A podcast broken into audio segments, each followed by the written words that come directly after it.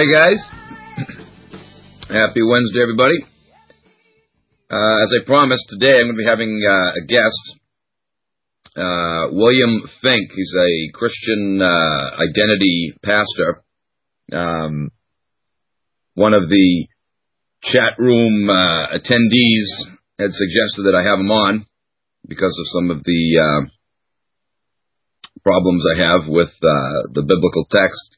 And, you know, just to get a clearer perspective, I've already had two guests on uh, from Christian Identity, but we got distracted and got off onto other issues, and so I never really got to uh, get into the, the heart of the matter of, of where they're coming from. So uh, I figured he'd, he'd be a great guest to have on for, you know, for that as well. So with no further ado, let me uh, welcome William Fink. Uh, welcome to the show, William. Hello. Good morning and praise Christ. Great to have you on. Thank you. Uh, it's great to be here. Yeah, we've got a break coming up in a couple of minutes, but I thought uh, we could get a little introductory uh, thing going on here, just you know, to touch uh, on a few important points. Um, the whole idea of Christian identity is pretty much based on uh, its foundation is based around the idea of what's called the two seed line concept between Jacob and Esau. Could you elaborate on that uh, r- really quickly, and hopefully we can get that in at least before the break? Well, well, that's one way to summarize Christian identity. The, the two seed line that there were two races which came out of the Garden of Eden, and and they are encapsulated. This is encapsulated in Genesis chapter three fifteen, and all subsequent history has been built around the struggle of those two races. Those oh, so races. it's it's not even necessarily around Jacob and Esau then. Well, well, it manifested itself in first century Judea in Jacob and Esau, because in second century BC Judea, the Edomites had, had fully infiltrated into the nation of Judea, just like they've infiltrated America and Britain today, and, and they they took over that kingdom by the time of Herod the Great who was an Edomite who bribed the Romans for the kingship. And so, you as a Christian identity uh, member, you wouldn't call them Jews as they call themselves. You'd call them Edomites, right?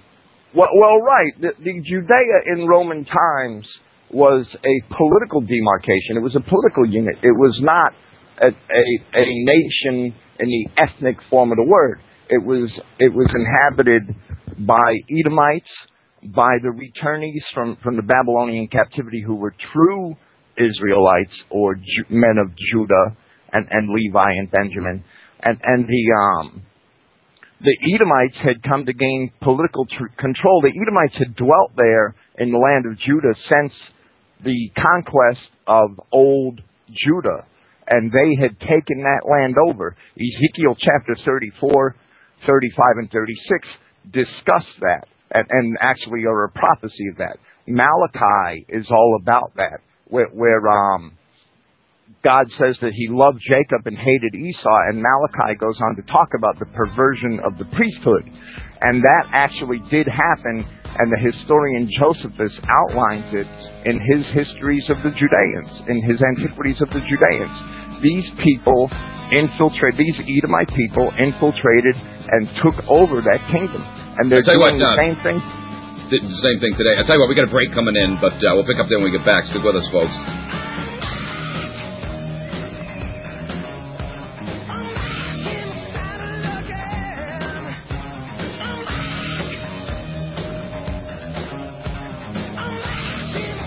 Hey folks, this is Charles Giuliani from the Truth Hurts Show. Are you looking for that perfect gift to give someone that will open their eyes to the truth about 9-11 as being an inside job or about the ongoing conspiracy for world government? Then let me recommend to you my books, Piercing the Fog of 9-11 and The New World Disorder. These books are fully documented with the most authoritative and irrefutable sources that make it impossible to deny the reality that our leaders are a bunch of corrupt tyrant wannabes who want to rule the world with an iron fist. The 9-11 book covers all the details of 9 9-11, proving, again, that it was an inside job, including a history of state-sponsored terrorism. In the New World Disorder book, you'll find everything covered, from how the elites hijacked our banking system, our media, academia, and even organized religion. The assassinations of Lincoln, JFK, RFK, you name it. Just go to Amazon.com and search for my name, Charles Giuliani. That's G-I-U-L-I-A-N-I. And you'll see all of my available titles. So again, just go to Amazon.com and check them out today. TeamSpeak.cc is proud to announce that TeamSpeak 3 is now available. TeamSpeak is now more flexible, powerful, and scalable. TeamSpeak software enables people to speak with one another and transfer files over the internet. TeamSpeak represents years of engineering experience and is available for Windows, Mac, and Linux. TeamSpeak.cc has the best integrated solutions for online gamers, virtual worlds, social networks, education, and any environment where thousands of users require crystal clear voice communications. Users can finally say goodbye to echo, feedback, and background buzzing noises as the evolution in quality voice communication has arrived.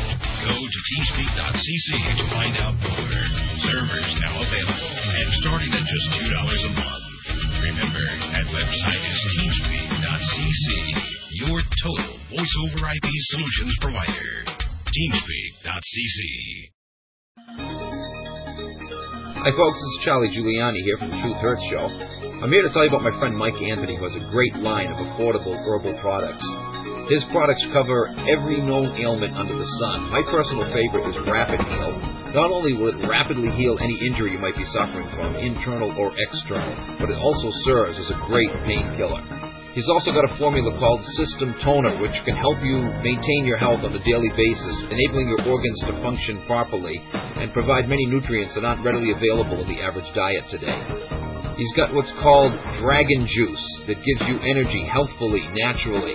He's got another blend called Infection Killer, Cancer Blaster, you name it, it goes on and on. He's also got Herbal Teas, an arthritis formula. So give them a call today, folks, at 845 231 1094. Again, that's 845 231 1094, and tell them I sent you.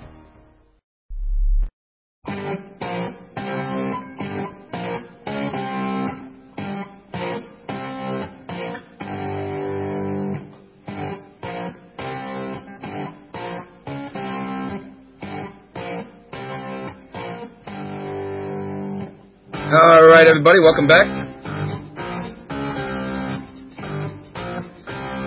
Whether you're familiar with uh, Christian identity or not, whether you agree with Christi- Christian identity or not, uh, one thing you, you uh, have to appreciate, they do recognize the enemy. They know what the problem is, which is, you know, very unique uh, within Christianity for the most part, as uh, as you all know. Christianity is totally in bed with uh, the modern state of so-called Israel and uh, you know this illegitimate uh, terrorist-created state. Um, you know, thinking that these are the people of God. It's so disgusting. At least Christian identity absolutely recognizes the the fraudulence of the whole thing. Uh, so you got to tip your hat to them for that reason, if nothing else. But anyway. So yeah, coming back to this the, the two seed line thing. So so basically, when you get to the time of Jacob and Esau, you, you believe that Jacob became the you know the the, the true uh, the the seed line of the, the true believers. Esau was the evil end of the the seed line. Well, well, yes, and that's because Esau had mixed his race. Esau had gone off and married Canaanite women, and that is why he was despised by God.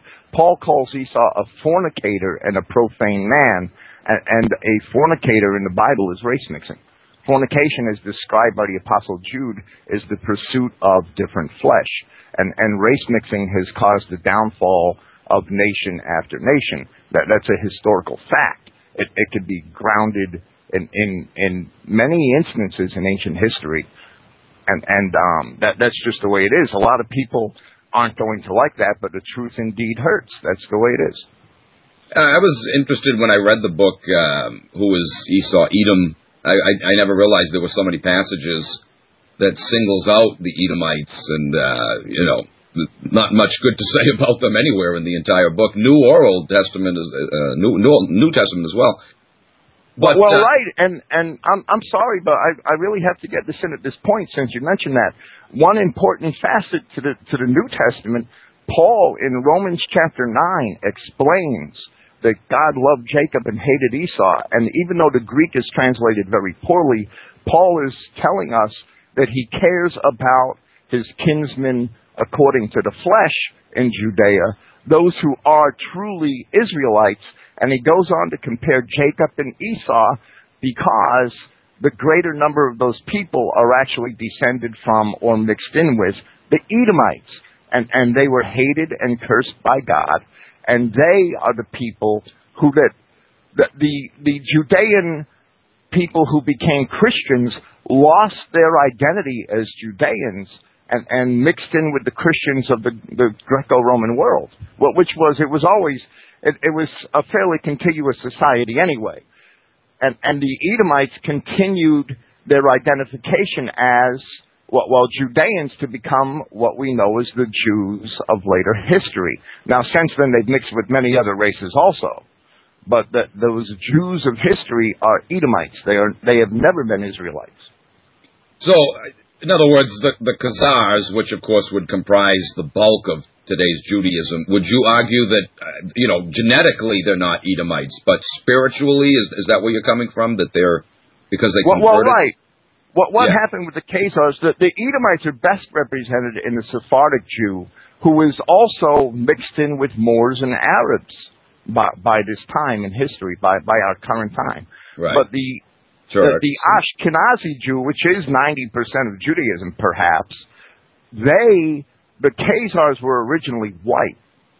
The Turks, the people that we know as Turks, were originally from what we would call China today. And, and that tribe, that they, they were the Uyghurs, U-I-G-H-U-R-S, is believed to be the, the ancestry of the Turks. And the further west they migrated, the whiter they became.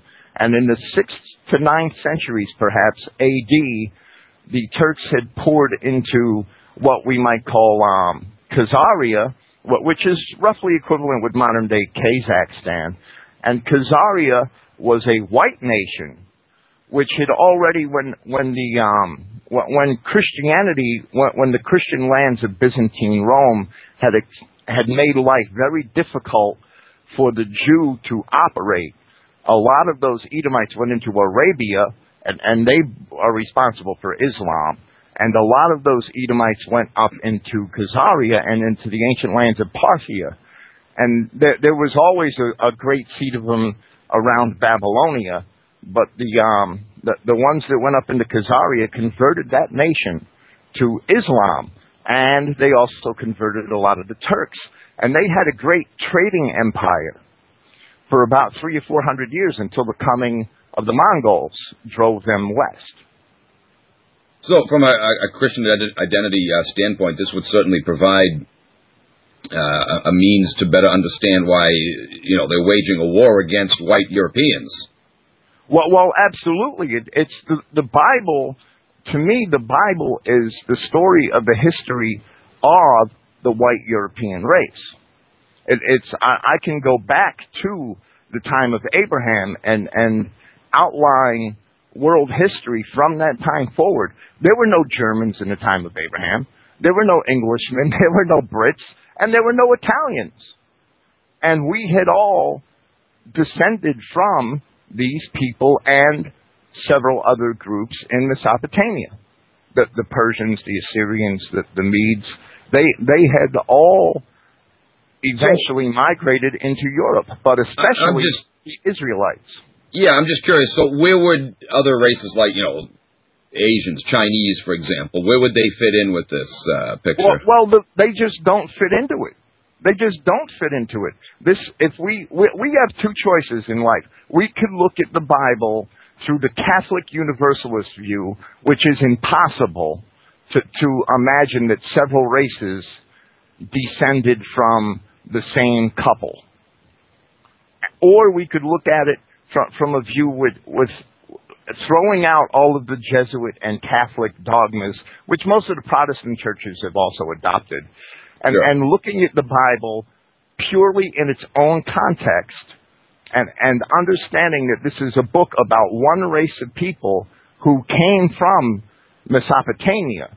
The Bible we can recognize as a book of truth, understanding that Western civilization arose in Mesopotamia and the Levant, Syria, about 5000 BC. And, Mm. and the Bible, looking at it that way and studying it from that angle, and, and it can be proven, I I could present many facts of, of archaeology and anthropology that demonstrate that all of those people of Genesis chapter 10, the nations descended from the children of Noah, were white people. And they did populate Mesopotamia and the Mediterranean basin, and from there spread into northern Europe.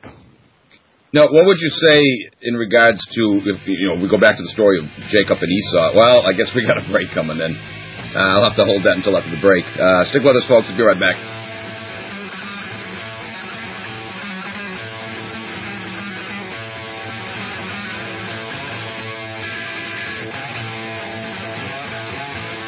This is why I like talk shoes. Yeah. Actually, not quite on break yet.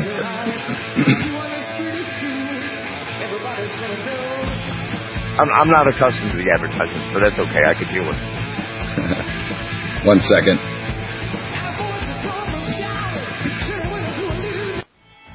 Heirloom Organics non-hybrid seeds are the long-term survival food solution. Heirloom Organics is the largest provider of 100% non-hybrid seeds prepared for long-term storage. Starting at just $99, the complete survival seed vault contains a one-year food garden for two people. The family, homestead, and farm packs provide for up to 12 people. Go to getseedsnow.com. Learn how you can protect your family and community by providing everlasting food supply from your own non-hybrid seeds at getseedsnow.com or call 877-980-SEED. Remember, getseedsnow.com or call 877-980-SEED. Remember, getseedsnow.com. To see our extensive line of specialty seed packs, which include kitchen herbs, medicinal herbs, herbal tea, fruit, tomato, chili peppers, and many others, go to getseedsnow.com or call 877-980-SEED. Remember, getseedsnow.com. Hey, this is Jack Blood, host of Deadline Live. For years now, I have been cheating the multinational pharma cartels and have avoided extensive doctor bills by taking Enerfood products every day. These are the products that the powers that be do not want you to know about, and with Codex Alimentarius legislation are actively trying to ban. Why? Because if you take Enerfood coconut milk powder and switch to all organic NutriCafe coffee and Cocoa Mojo, you won't need them. Go to enerfood.com today to learn more about how a daily inexpensive intake of nature's superfood will increase your immune system by flushing out toxins, and how this will increase your energy, stamina, and focus. You know, you can't take on the New World Order from your couch. E E-N-E-R-F-O-O-D.com or give them a call today. 866-762-9238. 866-762-9238. Tell them Jack Blood sent you. At hempusa.org, we offer chemical free products to people around the world, detoxifying, self healing, while rebuilding the immune system. We urge our listeners to please consider our largest selling product, Microplant Powder. Our microplant powder is rich in silica and probiotics to help rebuild the immune system and to create a healthy stomach flora. Microplant powder is excellent for daily intake and is perfect to add to your storage shelter. We urge our listeners to please visit us at hempusa.org. And remember, all of our products are chemical free and healthy to eat. We constantly strive to give you the best service, highest quality, and rapid shipping anywhere. And we offer free shipping on orders over $95 in the U.S. Please visit us at hempusa.org or call 908-691-2608. That's 908-691-2608. See what our powder, seeds, and oil can do for you at hempusa.org. This is Jack Blood, your radio gun. You're listening to Oracle Broadcasting Network, the home of tyranny smashing, cutting edge talk radio.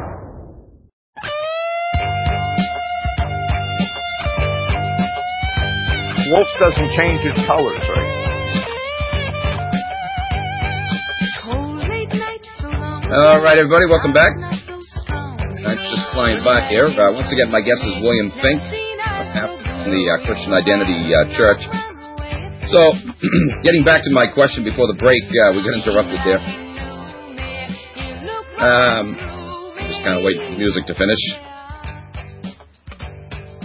Anyway, coming back to the issue of Jacob and, and Esau, uh, one of the problems I have is is that when you look back at the the story, you know, Jacob is depicted, of course, as the the evil one, the the, you know the uh, the one through whom the modern Edomite race can be traced back to.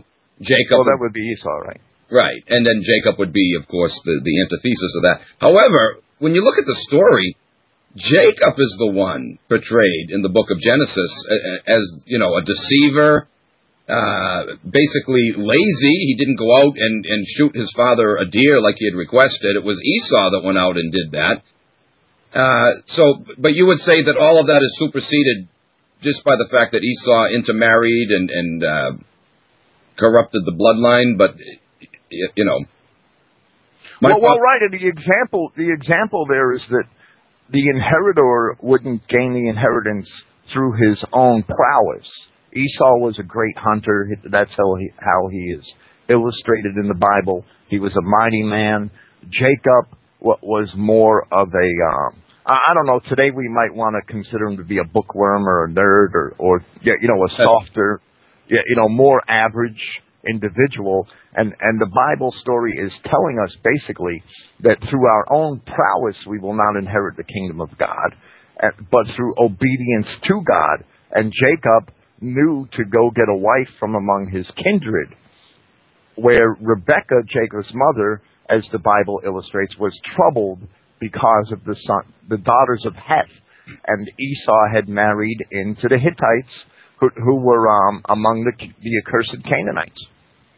Right, but my, my problem would be with that, or my question would be with that. Why did he have to resort to deceiving his father? If his father knew that he was intermarrying, wouldn't that alone have shown him that, yeah, he's not worthy to receive my blessing? I'll give it to, uh, you know, to to um, to Jacob simply because he didn't intermarry.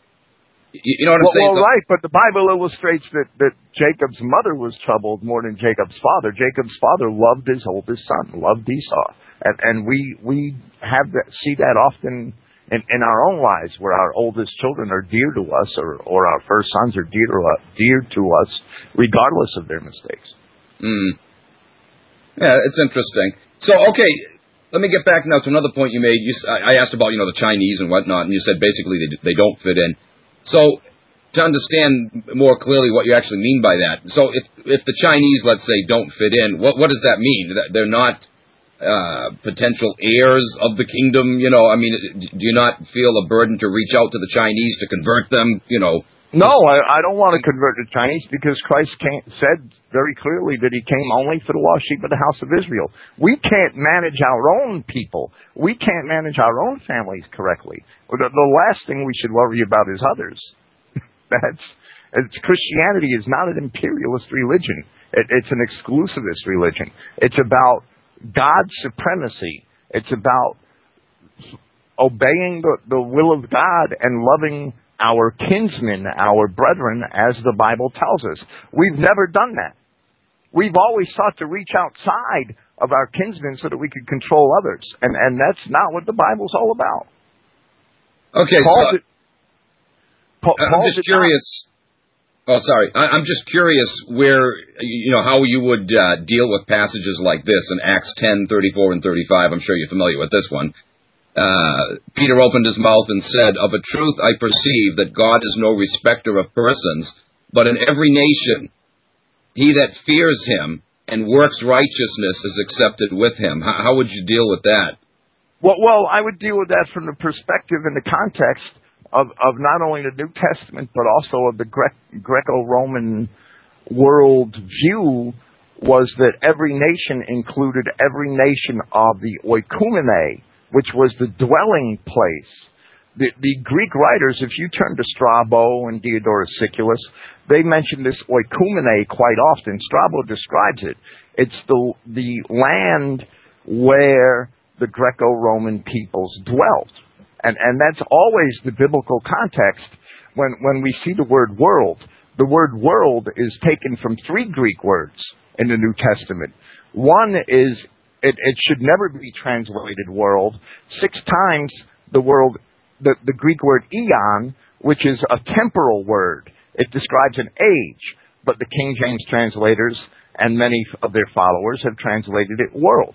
The other word is the Greek word oikumene, which simply means the dwelling place of the people of society. And by that they meant their society. And they delineated the oikumene and, and they knew about peoples who were outside of it and they never considered them to be a part of their world. Yeah, the well, clearly, word, they they clearly weren't even aware, for the most part anyway, of uh, well, well, they they were. at that time.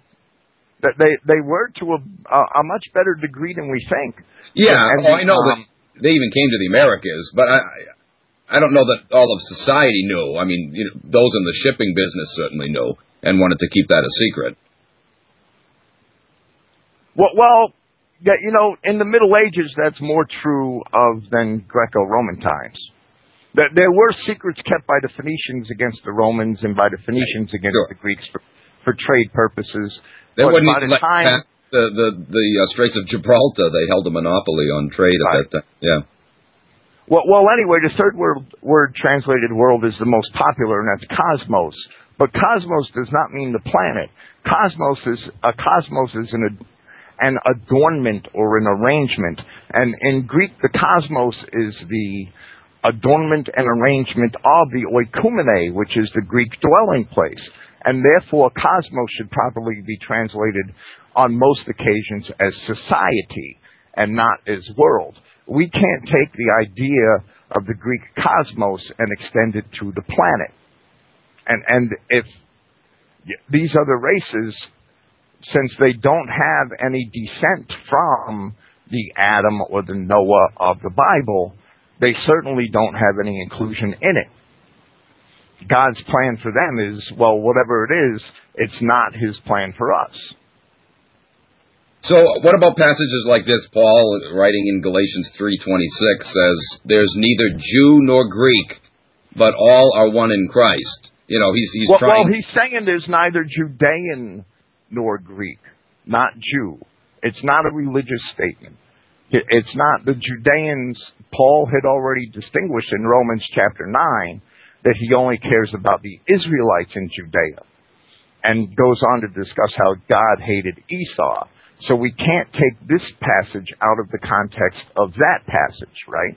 Paul only cares about the, the true Israelites of Judea, and he's saying that there's no difference between the Judeans and the Greeks, and that is true. The Greeks descended from the Israelites, at least not all of them. There's, there, there are several different tribes that were later known as Hellenes. And Right. among those tribes, the three major tribes were the Danaans, the Dorians, and the Ionians. And it could be proved from history and archaeology and from their own myths that the Danaans came from Egypt. Mycenaean graves were found at Tel Dan in Israel. That perplexes a lot of people, but not until you understand that the Danaans were a portion of the tribe of Dan of the Israelites that left Egypt and settled the Peloponnesus circa 1600 BC. The Dorians, the Dorian Greeks came from Dor in Palestine. That can be established. It can be established in Josephus, in the book of Maccabees, and in, in, in the writings of the classics, in Homer. Interesting. I tell you what, we get another break coming in though, so hold that thought and uh, stick with us, folks. We'll be right back.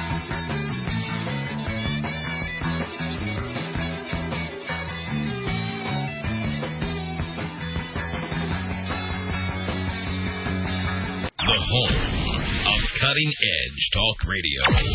Online, worldwide, at oraclebroadcasting.com. Extend your life with Hi, my name's Russ, and after my heart attack, I wasn't sure what was going to happen. I needed to keep on working, but now it's becoming a problem. I heard about these garlic cayenne drops and hoped it would help me. Well, I've been taking them for about four months, and the way I'm feeling now, I can see how I just might make it to retirement. Thanks to Extendivite. My name's Don Wiskin, and I want you to know Extendivite works. If you're looking for more energy or just want to be as healthy as you can, now is the time to join the growing list of real people benefiting from Extendivite. To order, call 1 877 928 8822. That's 1 877 928 8822 or visit our website at heartdrop.com. Extend your life with. We all know that Berkey water purification systems are the most trusted name in water filtration. As an authorized Berkey dealer for over six years and serving thousands of satisfied customers, the Berkey Guy offers amazing specials for Berkey water filtration systems. The Berkey Light systems include a set of self-sterilizing and recleanable black purification elements that purify water by removing chlorine, pathogenic bacteria, cysts, and parasites to non-detectable levels and remove harmful chemicals such as herbicides and pesticides. Order the Berkey Light system system today, complete with two Black Berkey elements for only $231, and the Berkey Guy will ship your order free of charge. With the purchase of a Berkey Light, the Berkey Guy is also offering a set of fluoride and arsenic filters for only $39.99. That's over 30% off the retail price. Call the Berkey Guy at 1 877 886 3653. That's 1 877 886 3653. Or order online at goberkey.com. That's goberkey.com today. You know the Constitution like the back of your hand. You've read books, listened to podcasts, attended lectures, surfed websites, and watched videos. You've made liberty your life's goal, but something seems to be missing. Stickers from LibertyStickers.com. Exercise your freedom of speech with the world's most dangerous bumper stickers. That's LibertyStickers.com. But wait. There's more. You can buy Liberty stickers wholesale. Get them for 99 cents each when you put 100 or more in your shopping cart in any combination. Sell them or give them away. They're great for gun shows, flea markets, fairs, outreach, and more. Earn extra money, promote freedom, and spread the word. Need custom stickers, labels, or decals for your organization or business? Liberty Stickers makes them. Go to libertystickers.com to order or call 877-873-9626. libertystickers.com. The world's most dangerous stickers.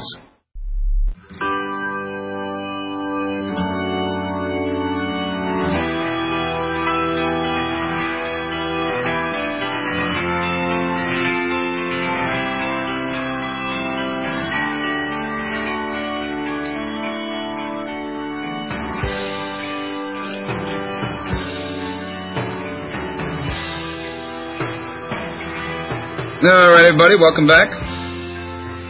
Once again, my guest is uh, William Finck. And so, let me uh, just throw one other passage in there that uh, I wanted to ask you about. This is Acts 17, 26 uh, to 28. Well, I won't read the whole thing, but just the opening part. And again, I'm sure you're familiar with this. You, you got to admit, the language here certainly does seem to encompass, you know, all races, all nations. It says, and God hath made our blood, uh, God has made of one blood all nations of the earth for to dwell on all the face of the earth, uh, and has determined the times before appointed, you know, blah, blah, blah. I'm sure you know the passage. The, you know, the bounds of their habitation, uh, that they should seek the Lord, blah, blah, blah. But you know, here the, the language seems pretty plain enough. Reading on the surface, uh, God is made of all nations one blood that dwell upon all the face of the earth. So how would you handle that? The, the reference, well, well, earth is land, right? That that word is also land. Yeah. And the word earth in the Hebrew, for instance, the word earth was, even though it's earth in several hundred passages, it's land in several thousand. The same word. Yeah. Now, now the um, the the word blood is added to the text in Acts 17, but that's really immaterial. The the reference is a reference to Deuteronomy chapter 32 verse 8 where it states that when God separated the sons of Adam, he made the bounds of the people according to the number of the children of Israel.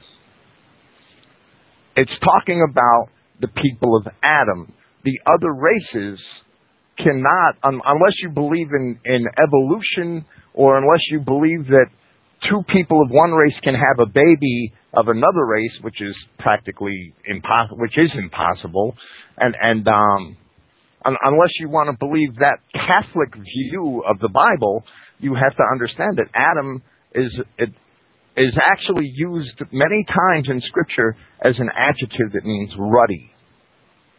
And that's the description given to David, for instance, in one in one Samuel, where David is described as being ruddy. The word is Adomi. It's the word Adam as an adjective. And, and that's what the word means, and it describes the white race. It can be ascertained that it describes the white race because when we look at and when we understand the names outlined for the nations in Genesis chapter 10 and see how they were originally, not how they are now, it's a big difference now, they were all white. Interesting. It, it, definitely a unique perspective. I, and, you know, it does explain uh, it, when you view things, you know, from that perspective, why Christ would have made statements like, you know, I came not but for the house, uh, the, the, the sheep of the lost house of Israel. You know, why would he say that? It, it definitely limits his mission to one specific group. Uh, it's not well, universal when you read it, you know, when you read that passage. Uh, the, the Bible has always been exclusive. Noah was chosen because he was perfect in his descent. And, and that's, you know, God is the author of race. Therefore, God is a racist. Racist is not hatred. Racism is love. Racism is love for and the seek for preservation of God's original creation. Anti-racism is the, the willingness and the intent to destroy the races of God's creation by intermingling them. Right, and that's certainly what uh, our good friends, which I refer to as elite Jew pigs, are all about. You know, keeping our borders wide open. They fought for this mass migration policy. Uh, it, it's just well, well right, and, and tearing this country apart. It's, the hypocrisy is amazing because there are 1.2 billion yellow people in China, and nobody's crying out that they have to be mixed. Yeah, yeah. Well, you go over to the modern state of so-called Israel, and you don't see that going on there either. If it's so wonderful, why aren't they employing it in their country, and how come they're not being called racist because they don't? Well, well, there's an incredible cognitive dissonance these last 10 years in the media. We are being told that we have to hate the Arabs, and believe me, I have no love for the Arabs, right? The word Arab is actually a Hebrew word that means mixed. But we're told that we have to hate the Arabs in the Middle East and we're told that we have to accept them and love them in our lands in Europe and North America. That, that's, that, that's an incredible hypocrisy. And, and yet here we are fighting this war on terror, and our border should be secure. Ah, the whole thing is so mixed up; it's unbelievable. Well, well, that's the that's the specialty of Satan. Babylon, ba- Babel, mystery Babylon. The word Babel in in Hebrew means confusion. Yeah, and that yeah. is. But when I say Satan, I mean that race that's adversarial to God and to Christ that has been from the beginning. And, and to me, that's the, the, the, the evil side of the two seed line, right? Because it is a race. I, I mean, there's no doubt that they've acted the same way for, for hundreds of generations. So, do you interpret the word Satan to refer, you know, specifically to that, or do, do you believe that Satan is an actual uh, spiritual entity as well? Well, well, Satan is an adjective used as a noun in Hebrew. It means anybody that's adversarial to. Oh yeah, right. An enemy. Sure, sure. And, and to me, Satan is the adversary, which is collectively all of the descendants of Cain and Esau and Canaan who rebelled from God and mixed their race. the whole the whole and, thing. And yeah. by their very existence, they're adversarial to God because the Word of God says that a bastard, meaning somebody of mixed race, shall not enter the congregation of God. And, and that's the his, the words are timeless. I mean, they haven't changed. Paul in Hebrews twelve eight says that you're either a son or a bastard. So to put this in better in, in better perspective, so again, just to come, you know, just to use the Chinese for an example. So you're saying they don't fit in. So, I mean, are they creations of God or are they some kind of uh, mutated? You, you, know, how does Christian identity view the, the Chinese? Well, well they have a separate plan of salvation. Or? Christian identity as, as a well, well, Christ said nobody gets to the Father except through Him. We can't deny His word. That that's the way it is, and He said He only came for the lost sheep of the house of Israel.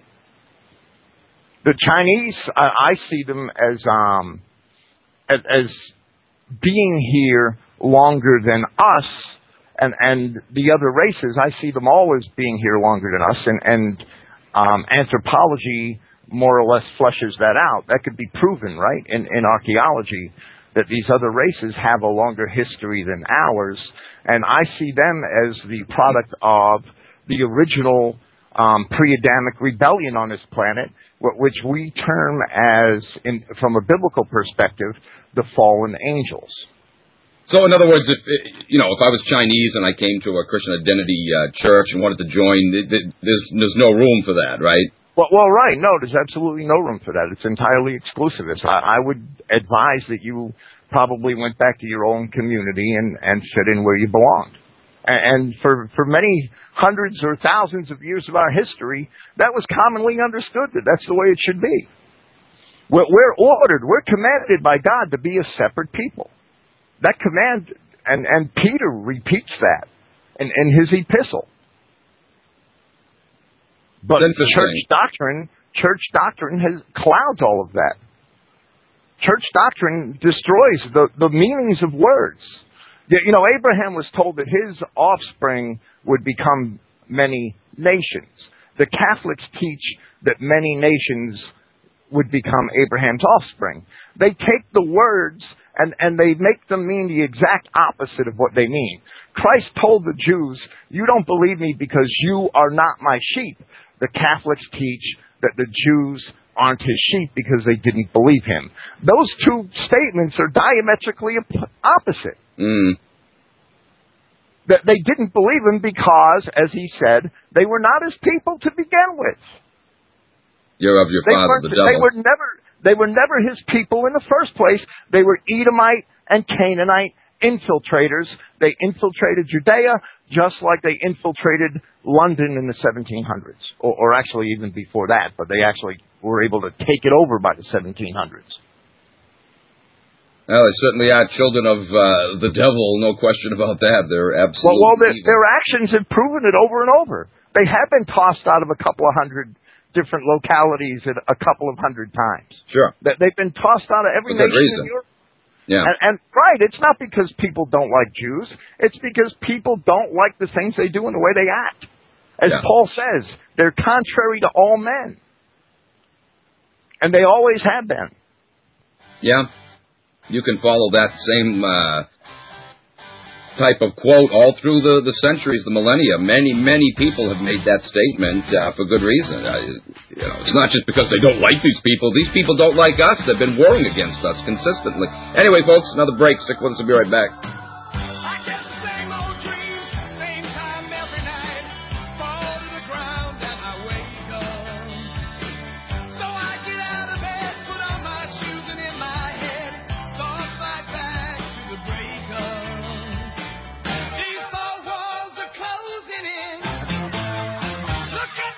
The Oracle Broadcasting Radio Network is on a mission to bring you the best in cutting edge talk radio.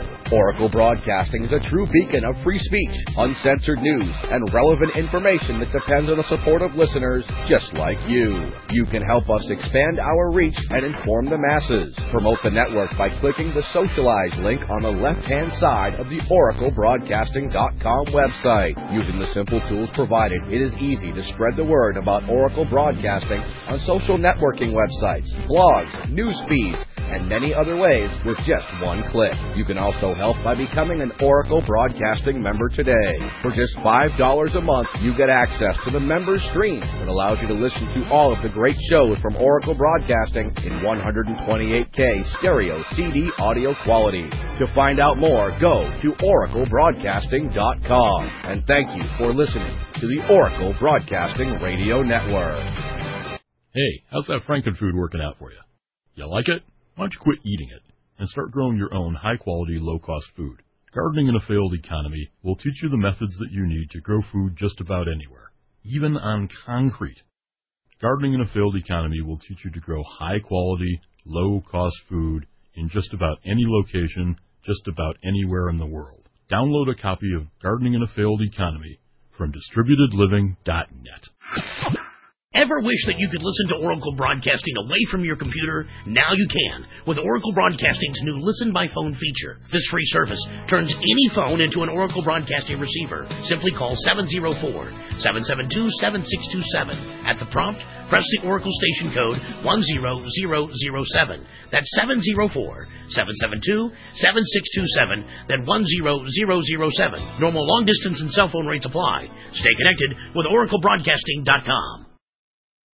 Hey folks, this is Charles Giuliani from the Truth Hurts show. Are you looking for that perfect gift to give someone that will open their eyes to the truth about 9-11 as being an inside job or about the ongoing conspiracy for world government? Then let me recommend to you my books, Piercing the Fog of 9-11 and The New World Disorder. These books are fully documented with the most authoritative and irrefutable sources that make it impossible to deny the reality that our leaders are a bunch of corrupt tyrant wannabes who want to rule the world with an iron fist. The 9-11 book covers all the details of 9 9/11, proving again that it was an inside job, including a history of state-sponsored terrorism. In the New World Disorder book, you'll find everything covered from how the elites hijacked our banking system, our media, academia, and even organized religion. The assassinations of Lincoln, JFK, RFK, you name it. Just go to Amazon.com and search for my name, Charles Giuliani. That's G-I-U-L-I-A-N-I, and you'll see all of my available titles. So again, just go to Amazon.com and check them out today.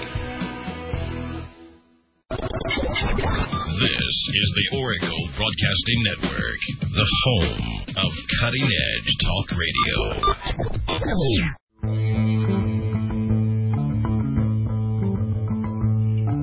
Whoever coming in.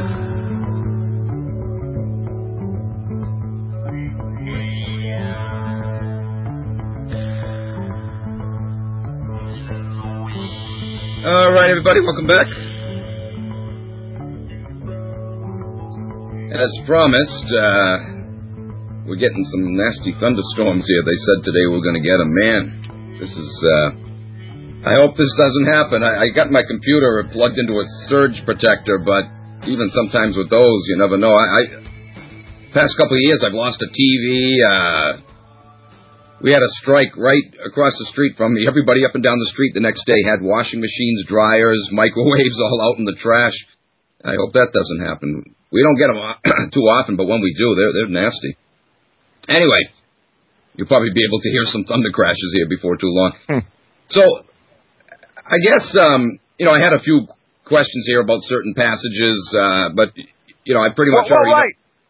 If I could make one illustration from, Yeah. from the Bible, from the Bible to prove my point, Yeah. and, and um, or to help prove my point. I mean, there's 500 places I could go, but one very clear place is Daniel's vision. Daniel has a vision, and this was definitely written in the sixth century BC. It can be certainly established that it was.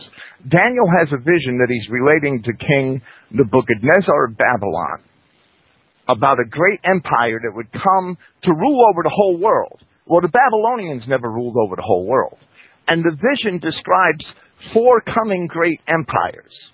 And, and this vision is also related in a different way in Revelation chapter 13 and in Daniel chapter 7. But right now I'm talking about Daniel chapter 2.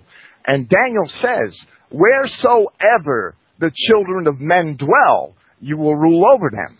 And, and this, this beast empire, this series of empires that we consider to be the great beast of antiquity, would rule over all of the children of men wherever they dwell. Well, the Babylonians never ruled over China.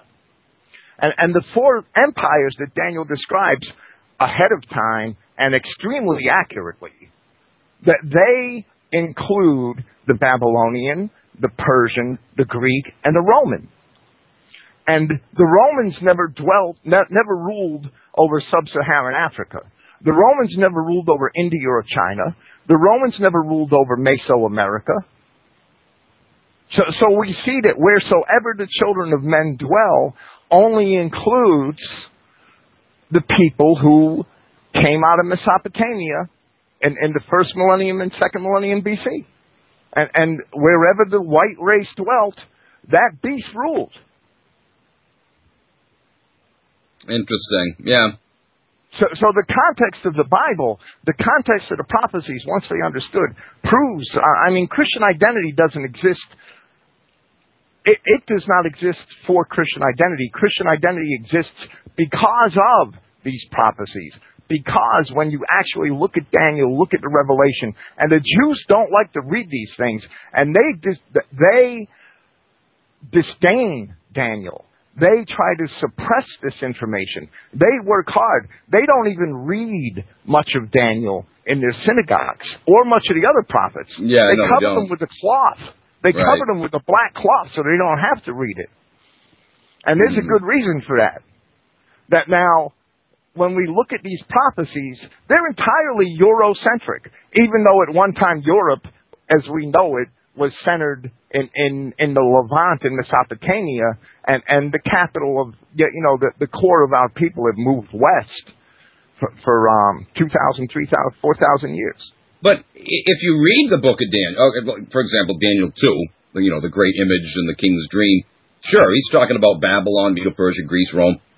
But the depiction there is that these uh, these powers are evil and God is going to crush them one day. But yet, according well, to what, right. Well, oh, okay, let's go there. Well, well, that's right. They are evil because men should not seek to rule over men. Men, I should not seek to rule over you. And the powers that create, it's the dragon that gives its power to the beast, as we learn from Revelation chapter 13. And the dragon is Satan, is that race of the Jewish moneylenders who have given their power to every empire for 5,000 years. okay, so I'm, I'm just trying to behind the oppression of men Oh, for sure. 5,000 years.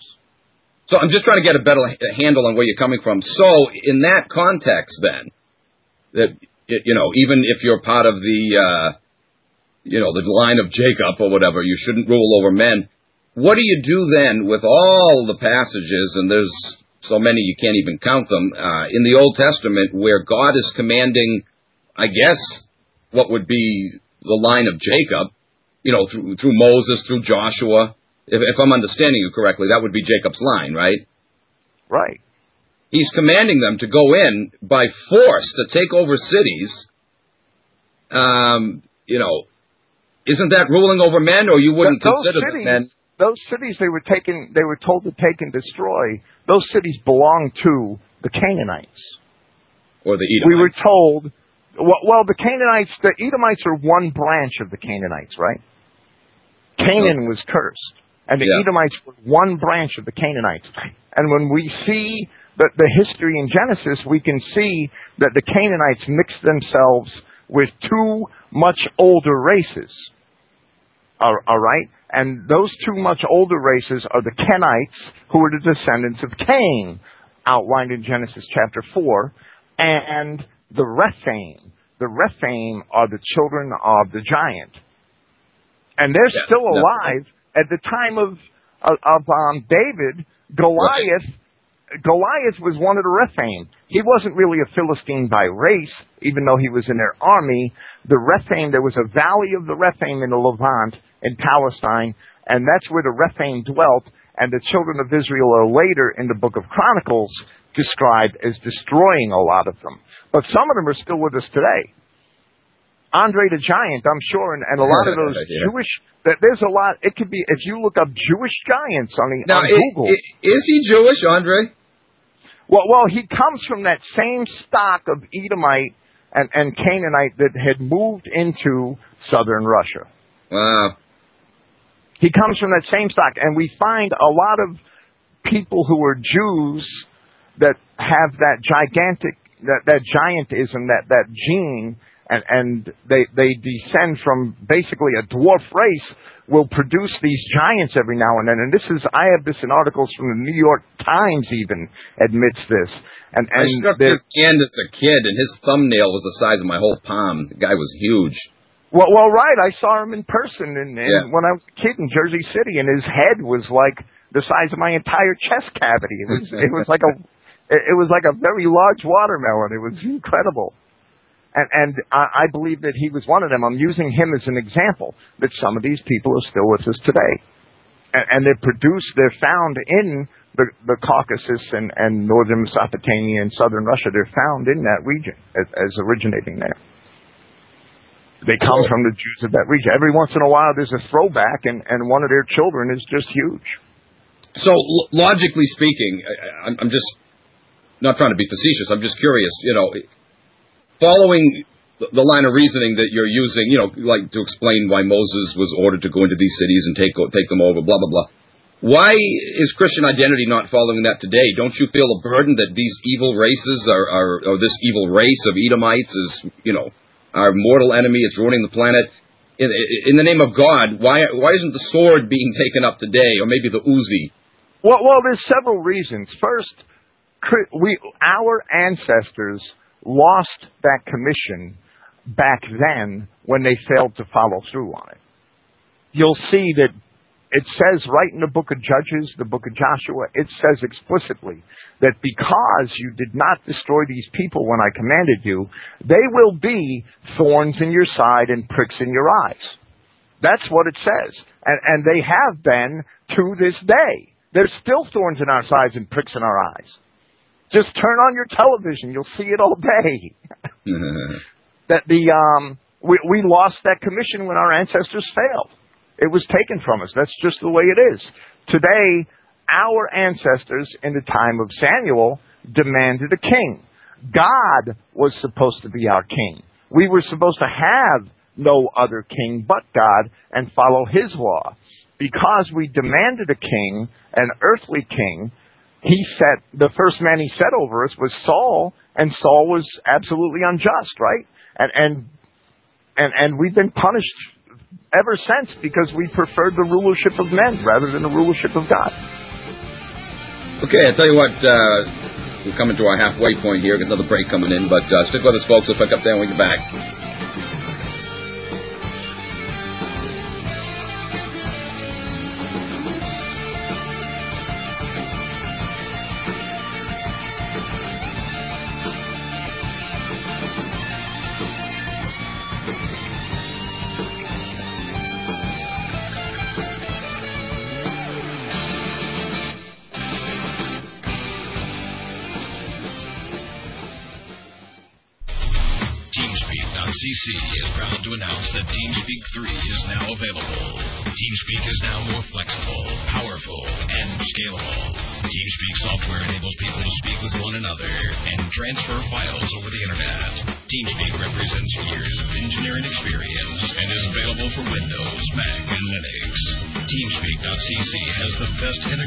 Solutions for online gamers, virtual worlds, social networks, education, and any environment where up to thousands of users require crystal clear voice communications. Users can finally say goodbye to echo, feedback, and background buzzing noises as the evolution in quality voice communication has arrived. Go to teamspeak.cc to find out more. Servers now available and starting at just $2 a month. Remember, that website is teamspeak.cc, your total voice over IP solutions provider. Teamspeak.cc. Hi, folks. This is Charlie Giuliani here from the Truth Hurts Show. I'm here to tell you about my friend Mike Anthony, who has a great line of affordable herbal products. His products cover every known ailment under the sun. My personal favorite is Rapid Heal. Not only will it rapidly heal any injury you might be suffering from, internal or external, but it also serves as a great painkiller. He's also got a formula called System Toner, which can help you maintain your health on a daily basis, enabling your organs to function properly and provide many nutrients that aren't readily available in the average diet today. He's got what's called dragon juice that gives you energy healthfully, naturally. He's got another blend called infection killer, cancer blaster, you name it, it goes on and on. He's also got herbal teas, an arthritis formula. So give him a call today, folks, at 845 231 1094. Again, that's 845 231 1094, and tell him I sent you.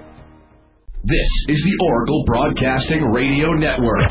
Visit us online at oraclebroadcasting.com.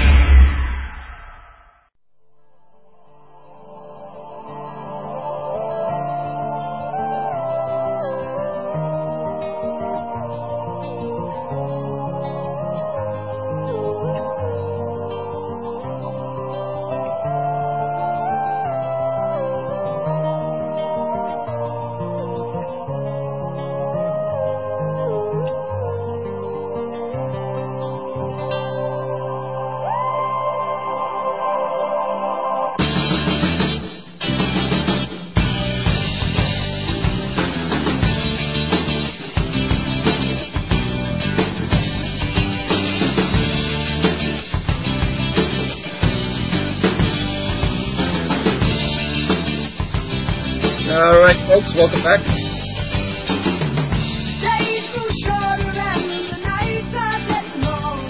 Yeah, time's sure flying. We're already halfway through the show here.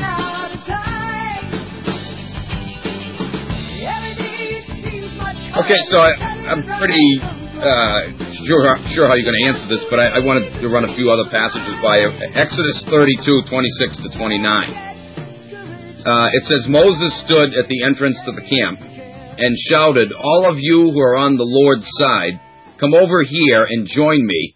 And all the Levites came. He told them, "This is the word of the Lord, the God of Israel." Uh, he says, strap on your swords, go back and forth to the ends of the camp, uh, killing even your own brothers, friends, and neighbors. The Levites obeyed Moses, and about 3,000 people died that day. Then Moses told the Levites, Today you have been ordained for the service of the Lord, for you obeyed him, even though it meant killing your own sons and brothers. Because of this, he will now give you a great blessing uh, you know, it, when you when I read passages like this, to me it portrays uh, an incredibly downright evil deity who delights in suffering, and you know I have I have a hard time uh, seeing how this could be interpreted as warring against Edomites when it's right within the camp of Israel and family members of the Levites themselves. How, how would you deal, you know, with things like that? Well, while the people fell into idolatry and, and all of the devices of our enemies. Well, we've been punished in this nation today. We are losing our position in the world because we are worshiping the idols of the Jews. And the day is coming that we also are going to be punished, just like those ancient Israelites are punished, because judgment starts at the house of God. It always does. It's always his people who are punished for following his enemies more than his enemies are punished. And first. That's the, that, that's the pattern set in the scripture. And today, we have many people of our own race who are off totally engrossed in Hollywood, totally engrossed in the sports gambling entertainment. Are those people any good to our race? No. no I hear you there. And, But- and that's that, that's the example. They fell into that idolatry at that time. But you know, the, the truth is, though, a, a a lot of people in this country who are duped by this, uh, they honestly don't even know what's going on. They don't know that they're following these evil people and that they're victimized by their, uh, you know, their their evil uh, finaglings. They, they they don't even know. To them, that's American culture, and they're just going along with it, and and and, and don't even, in fact, see anything wrong with it. You, you know what I mean? How could a, a loving God hold them accountable for something like that? Well, well, right. People are held accountable for their actions, and, and they don't want to believe that. And the Jew tells them that they don't have to believe that. But No. that doesn't make it any less true. But can can you understand my predicament? I you know I was a, a an avid Bible believer, and uh, but be, you know because of studying more closely into passages like this and seeing the the, the, sheer large number of them, I'm seeing a schizophrenic God here because you know Christ came along and said, "He that kills with the sword uh, will die by the sword." You know, he rebuked Peter for taking his sword out of his sheath and cutting off one of the ears of the, the Roman soldiers. So, you know, it, this is the same God or the son of that God, whatever, that commanded these slaughterings. What's going on? You, you know, the Well, Bible he says God doesn't the change. The Revelation passage is severely mistranslated. I, I tell you what, we, we got another break coming in, so we'll pick up with that when we get back. Stick with us, folks.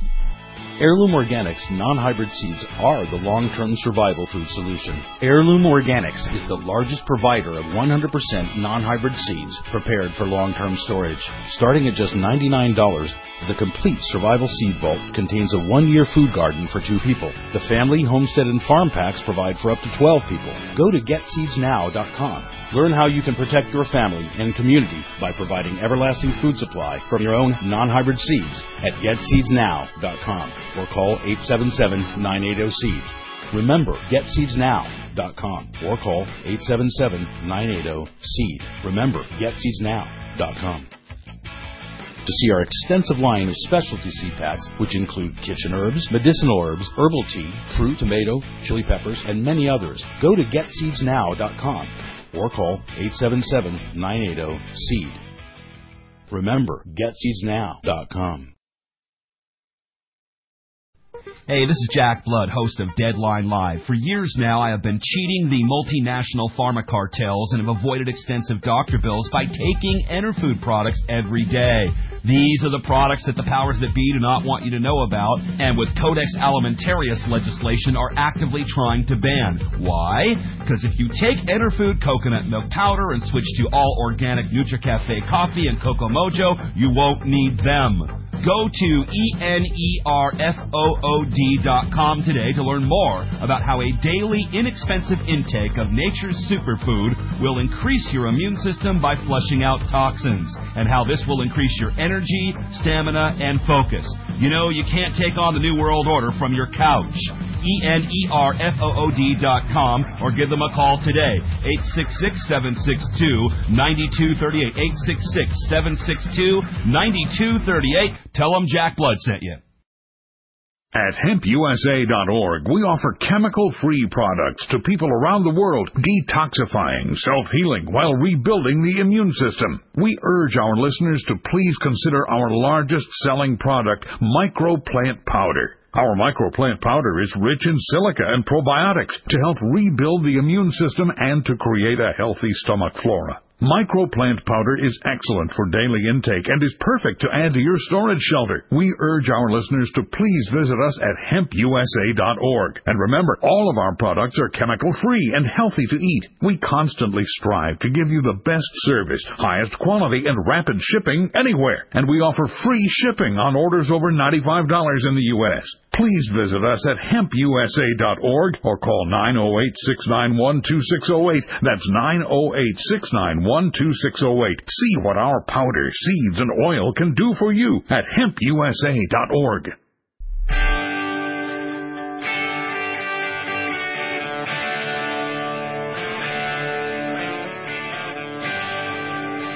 All right, guys, welcome back.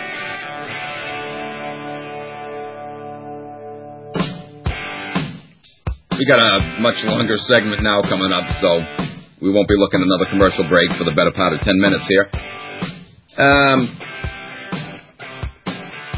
would you say, uh, uh, Pastor Finck, that, well, I think you would say that other races, even back in ancient times, uh, in, you know, not just in modern times, this, this is, was the case from the beginning, uh, in a modern context, you know, we use the Chinese, but in ancient times, pretty much, you know, any other nation was unconvertible because this message, not only in the Christian era, the gospel message, but in ancient Israel, the, the, the whole message of the Old Testament was not applicable for other nations. That's what you're saying, right?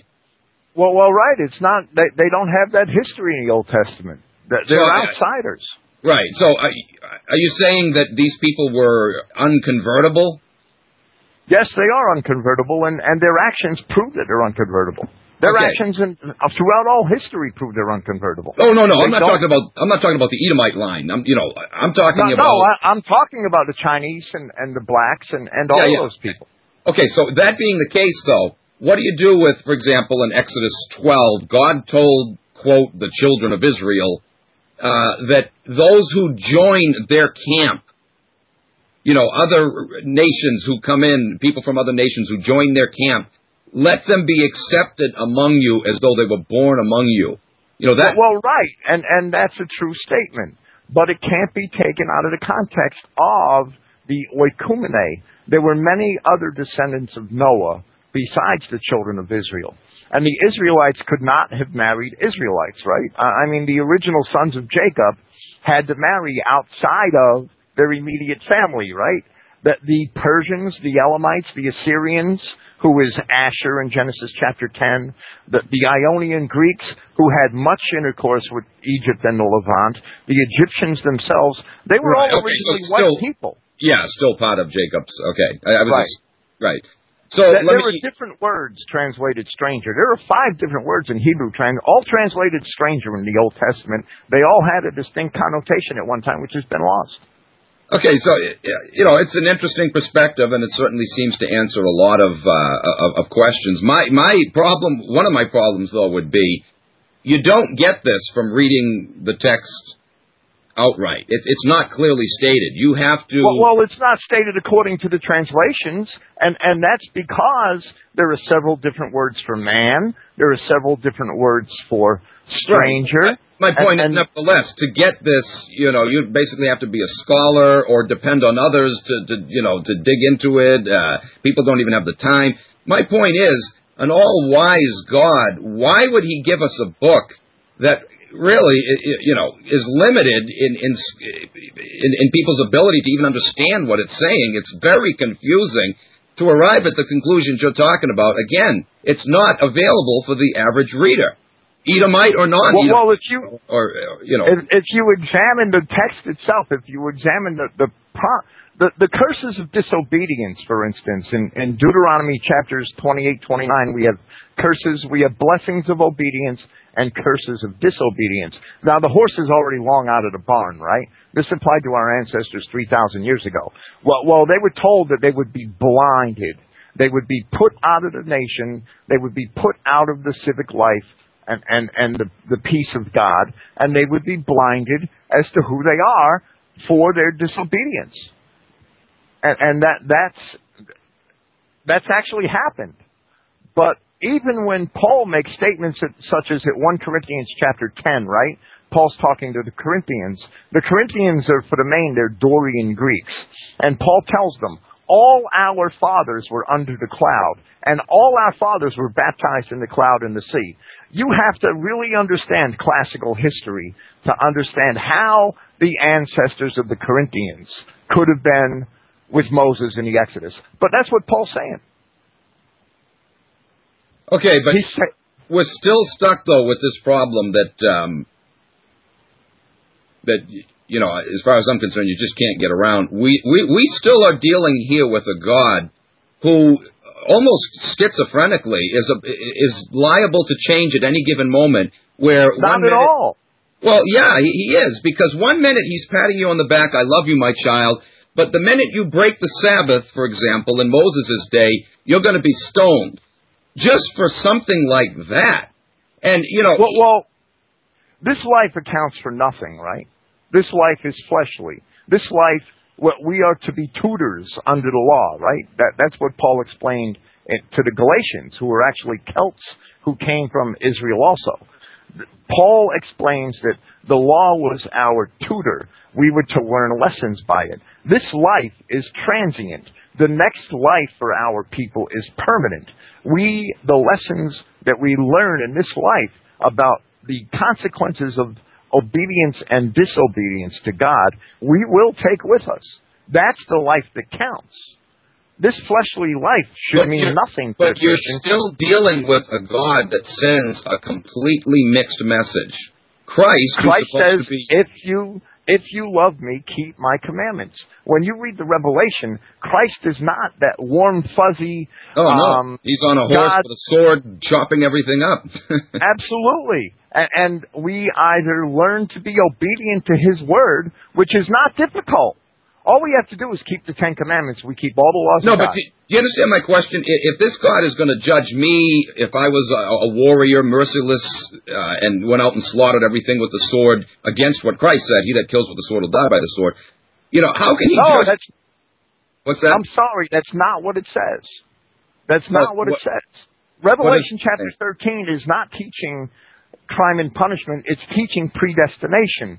And I could establish from the Greek that Revelation 13 verse 10 says, if one is for captivity, into captivity he goes. If one is no, slain by the sword, what he said to uh, after Peter chopped off the uh, the soldier's ear, he said, "He that kills with the sword will die by the sword." I, I would have to have a passage because I, I don't even um. Yeah, he said, "Put your sword back." He in may it. have. Right, right. He may have said that, but is that is that for um for for all time or is that for Peter at that time? Right, right. Is Paul te- is Christ teaching crime and punishment, or is he teaching the inevitable outcome of Peter's actions?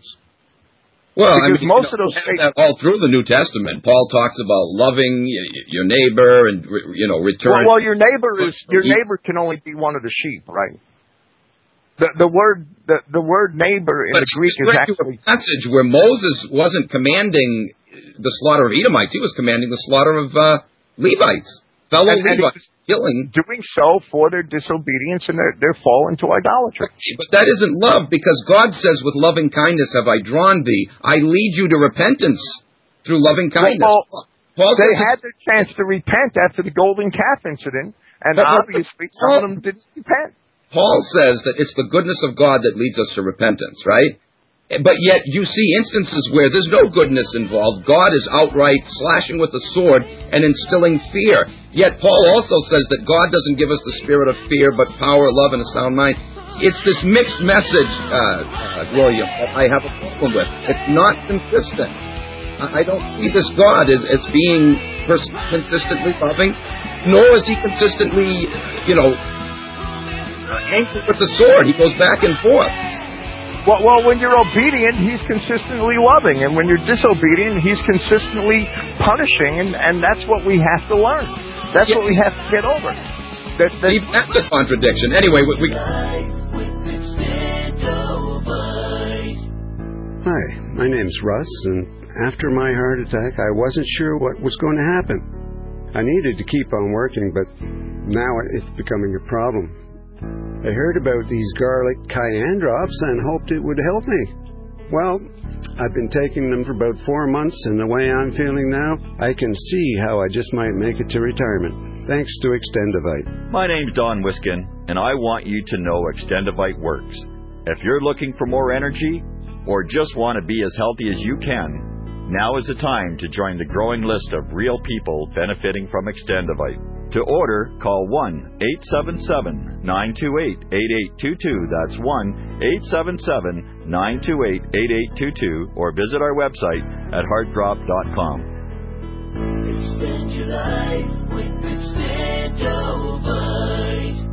We all know that Berkey Water Purification Systems are the most trusted name in water filtration. As an authorized Berkey dealer for over six years and serving thousands of satisfied customers, the Berkey Guy offers amazing specials for Berkey water filtration systems. The Berkey Light systems include a set of self-sterilizing and recleanable black purification elements that purify water by removing chlorine, pathogenic bacteria, cysts and parasites to non-detectable levels and remove harmful chemicals such as herbicides and pesticides. Order the Berkey Light system today, complete with two black Berkey elements for only $231, and the Berkey Guy will ship your order free of charge. With the purchase of a Berkey Light, the Berkey Guy is also offering a set of fluoride and arsenic filters for only $39.99. That's over 30% off the retail price. Call the Berkey Guy at 1-877-886-3653. That's 1-877-886-3653. Or order online at goberkey.com. That's goberkey.com today. You know the Constitution like the back of your hand. You've read books, listened to podcasts, attended lectures, surfed websites, and watched videos. You've made liberty your life's goal, but something seems to be missing. Stickers from LibertyStickers.com. Exercise your freedom of speech with the world's most dangerous bumper stickers. That's LibertyStickers.com. But wait. There's more. You can buy Liberty stickers wholesale. Get them for 99 cents each when you put 100 or more in your shopping cart in any combination. Sell them or give them away. They're great for gun shows, flea markets, fairs, outreach, and more. Earn extra money, promote freedom, and spread the word. Need custom stickers, labels, or decals for your organization or business? Liberty Stickers makes them. Go to libertystickers.com to order or call 877-873-9626. libertystickers.com. The world's most dangerous stickers. You are listening to the Oracle Broadcasting Network, the home of cutting edge talk radio.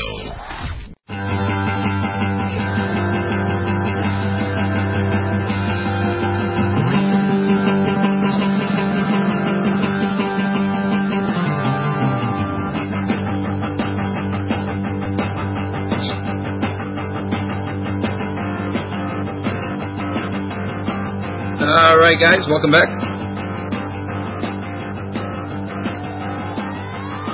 there's some shows I wish we could skip the breaks, but uh, no control over that. Anyway, uh, yeah, we were talking during the break, folks, and I, I, I got a, a, a glimmer of another point that um, an answer to another question I had. I was asking uh, William Finck about you know Jews today who are opposed to, to Israel, and, and I've said this before, and it's true. A lot of them, folks, are, are, are outright fakes. Oh, there are some genuine ones, no question. But a lot of them, especially at the at the top levels, that you know, organizing these anti-Israel Jewish protests at the top, they're frauds. They're designed just to sucker the goyim.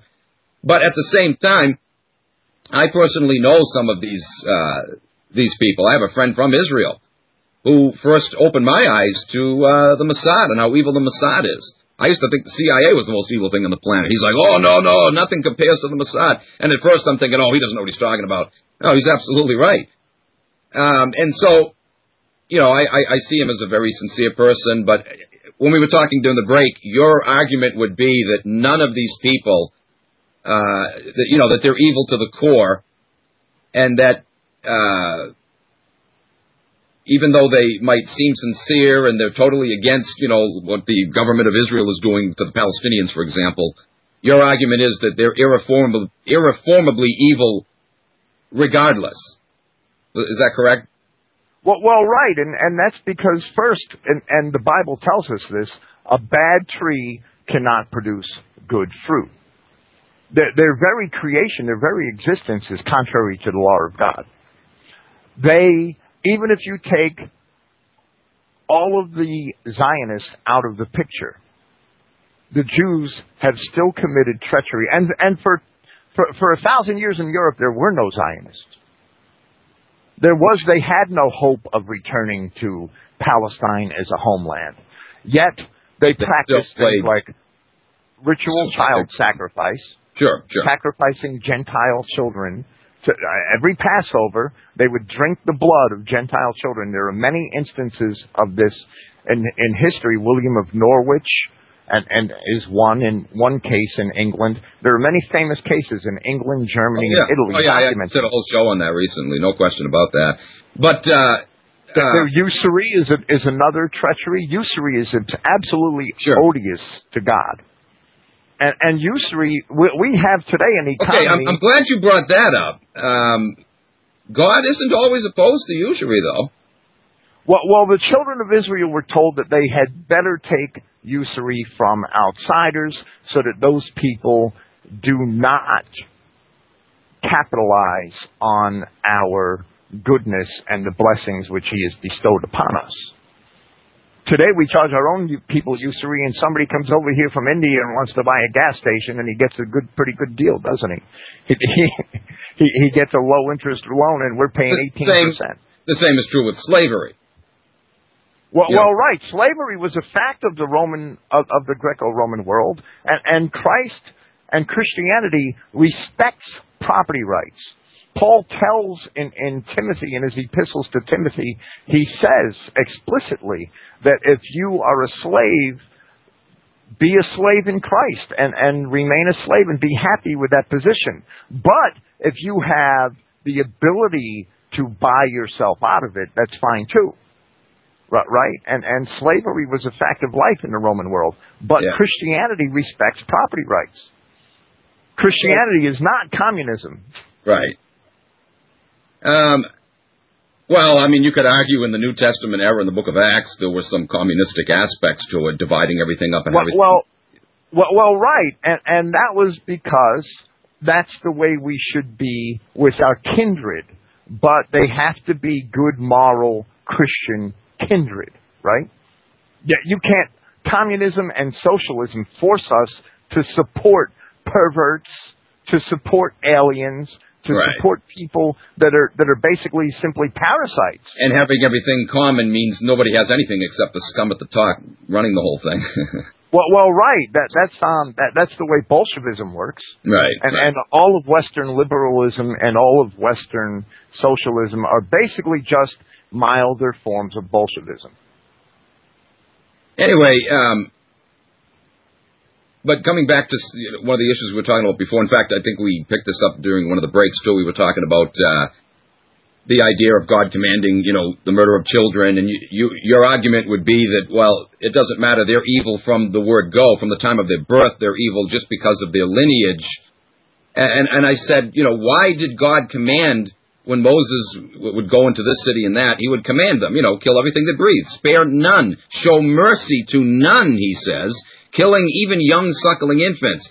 And your explanation again is that, well, they're of the Edomite line, so they're evil from birth. Nothing but evil is ever going to come out of them. But I argued, why didn't they take these infants, who were basically blank slates, take them in and raise them to be respectable citizens? And, and, and you know, your argument would be no, they couldn't be because they're predisposed genetically to evil. Is, is that correct? Yes, a bad tree, as we're told in the New Testament, a bad tree does not produce good fruit. And John the Baptist said that the axe is already laid to the root of the tree. If Christians would stop worshiping Jews, all of this evil would be renewed, re- removed from us. Christians do not practice Christianity. Judeo Christianity and Catholicism are basically forms that they've become through false doctrines and perversions of Scripture, they've become forms of Judaism for the masses and and the Jews worship themselves as their own Messiah. Oh, well, yeah. the Judeo Christians and the Catholics are currently worshiping the Jews. It, it's the same thing. Wherein, if we read, I'm going to quote one scripture from the second epistle of John. Each who going forth and not abiding in the teaching of Christ has not God. It's very simple. John's talking about the people of his own time he abiding in the teaching also has the Father and the Son. If one comes to you and does not bear this teaching, do not receive him into the house and do not even speak to welcome him. For he speaking to welcome him takes a share in his evil works. Christians should resist Judaism and reject Jews. We shouldn't do business with them. We shouldn't worship their idols. They came into this country. We had built the greatest civilization in the world based on Protestant moral values and, and even Catholic moral values. I, I mean, the Renaissance in Italy was a great period, even though it was financed by de Medici Jews. Right, right. The, the um, and, and to a great extent it was. But we are a very inventive, creative people. All the technology and all the marvelous things on the planet have come from the white European peoples. That history shows without a doubt. And, and the um, we we built in the 16, 17, and 1800s, even in spite of all the Jewish bankers' treachery, we built the greatest civilization in the world based on Protestant, Christian, moral values. I have to agree with you on that. Uh, the only way to deal with these with these people is to not deal with them. Cut right, them out exactly. of banking, cut them out of uh, finance, you know, across the board. Absolutely. It's the only way. We, we, sh- we shouldn't be taking their loans. Every time we take a loan from, from one of these mainstream Jew controlled banks, we create their money that they use to rule over us. Yeah. We're signing our own death warrant. Every time we take a loan out, we sign our own death warrant. And, and yeah, sure, some people have mortgages. They can't afford to live otherwise. And, and I can't really. Well, the, the, the truth is, though, whether we take loans as individuals, loans are being taken out in our name anyway. So this whole system has well, to go. Well, right, that's true. But we're Yeah. signing on with all this consumer loan, all this consumer Oh, yeah. credit. We're killing ourselves. Sure, sure. Yeah. People are going under, losing their homes. And, and when That's we invest time. money, when when we buy movies and we buy these records, we're killing ourselves. Right. We might buy a, a record from a record company that we think is a good band, and they're taking that money and financing Lady Gaga, and she's a you what, disgusting abomination. Oh, yeah. We got another break coming in, folks. Uh, stick with us. Be right back. Looking for news and real information? You found it. You found it. This is OracleBroadcasting.com. The Oracle Broadcasting Radio Network is on a mission to bring you the best in cutting edge talk radio. Oracle Broadcasting is a true beacon of free speech, uncensored news, and relevant information that depends on the support of listeners just like you. You can help us expand our reach and inform the masses. Promote the network by clicking the socialize link on the left hand side of the OracleBroadcasting.com website. Using the simple tools provided, it is easy to spread the word about Oracle Broadcasting on social networking websites, blogs, news feeds, and many other ways with just one click. You can also help by becoming an Oracle Broadcasting member today. For just $5 a month, you get access to the member stream that allows you to listen to all of the great shows from Oracle Broadcasting in 128K stereo CD audio quality. To find out more, go to oraclebroadcasting.com. And thank you for listening to the Oracle Broadcasting Radio Network. Hey, how's that Frankenfood working out for you? You like it? Why don't you quit eating it and start growing your own high quality, low cost food? Gardening in a failed economy will teach you the methods that you need to grow food just about anywhere, even on concrete. Gardening in a failed economy will teach you to grow high quality, low cost food in just about any location, just about anywhere in the world. Download a copy of Gardening in a Failed Economy from distributedliving.net. Ever wish that you could listen to Oracle Broadcasting away from your computer? Now you can with Oracle Broadcasting's new Listen by Phone feature. This free service turns any phone into an Oracle Broadcasting receiver. Simply call 704-772-7627. At the prompt, press the Oracle station code 10007. That's 704-772-7627, then 10007. Normal long distance and cell phone rates apply. Stay connected with oraclebroadcasting.com. Hey folks, this is Charles Giuliani from the Truth Hertz Show. Are you looking for that perfect gift to give someone that will open their eyes to the truth about 9-11 as being an inside job or about the ongoing conspiracy for world government? Then let me recommend to you my books, Piercing the Fog of 9-11 and The New World Disorder. These books are fully documented with the most authoritative and irrefutable sources that make it impossible to deny the reality that our leaders are a bunch of corrupt tyrant wannabes who want to rule the world with an iron fist. The 9-11 book covers all the details of 9 9/11, proving again that it was an inside job, including a history of state-sponsored terrorism. In the New World Disorder book, you'll find everything covered from how the elites hijacked our banking system, our media, academia, and even organized religion. The assassinations of Lincoln, JFK, RFK, you name it. Just go to Amazon.com and search for my name, Charles Giuliani. That's G-I-U-L-I-A-N-I, and you'll see all of my available titles. So again, just go to Amazon.com and check them out today.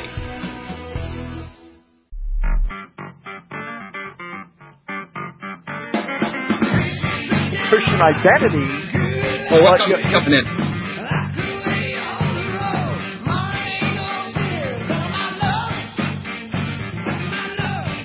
All right, everybody, welcome back.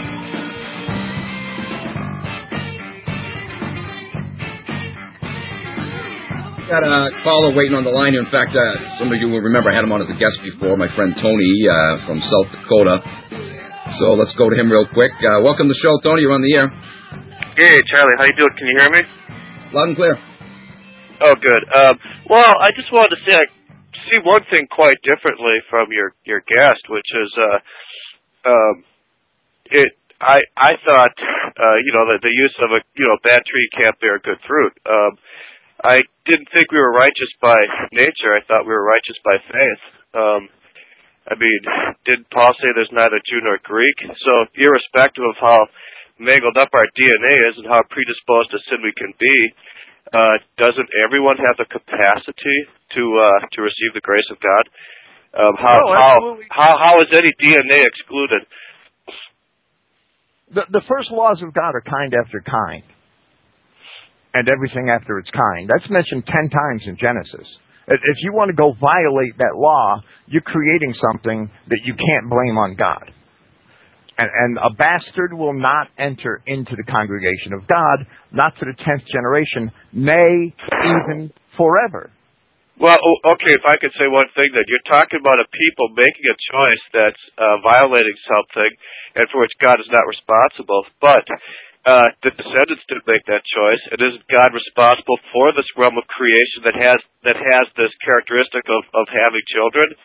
So how do you then not implicate God? And, and, and, how do you implicate the children? In other words, the children, you're, you're saying, according to your understanding, the children have no chance to be saved.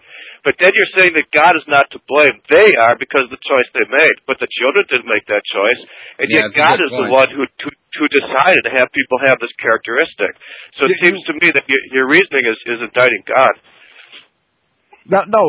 First, God foresaw all this. Even Christ foresaw universalism when he when, he gave us the parable of the net, right?